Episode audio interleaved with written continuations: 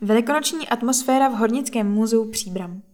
V Hornickém muzeu Příbram si ve dnech dvacátého třetího až dvacátého čtvrtého a dvacátého osmého až třicátého prvního března návštěvníci připomenou, jak nejvýznamnější křesťanské svátky Velikonoce oslavovali březohorští havíři na přelomu devatenáctého a dvacátého století.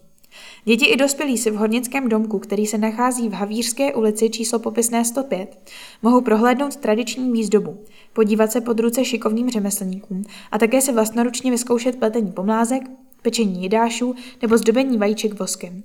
Vstupné činí šedesát korun. Otevřeno bude v uvedených dnech od deseti do sedmnácti hodin. Zvyky a tradice středního Povltaví ožijí také během čtyřdenního programu ve skanzenu Vysoký Chlumec u Sedlčan, pobočce Hornického muzea. Ukázky zvyků a rukodělních činností v prostředí venkovských chalup, dvorků a zápraží mohou návštěvníci zažít ve dnech dvacátého osmého až třicátého prvního března od devíti do sedmnácti hodin.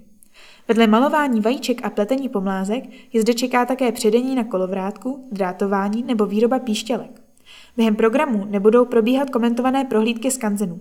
V rámci vstupenky ale bude možné absolvovat volnou prohlídku. Základní vstupné činí sto korun, snížené šedesát korun.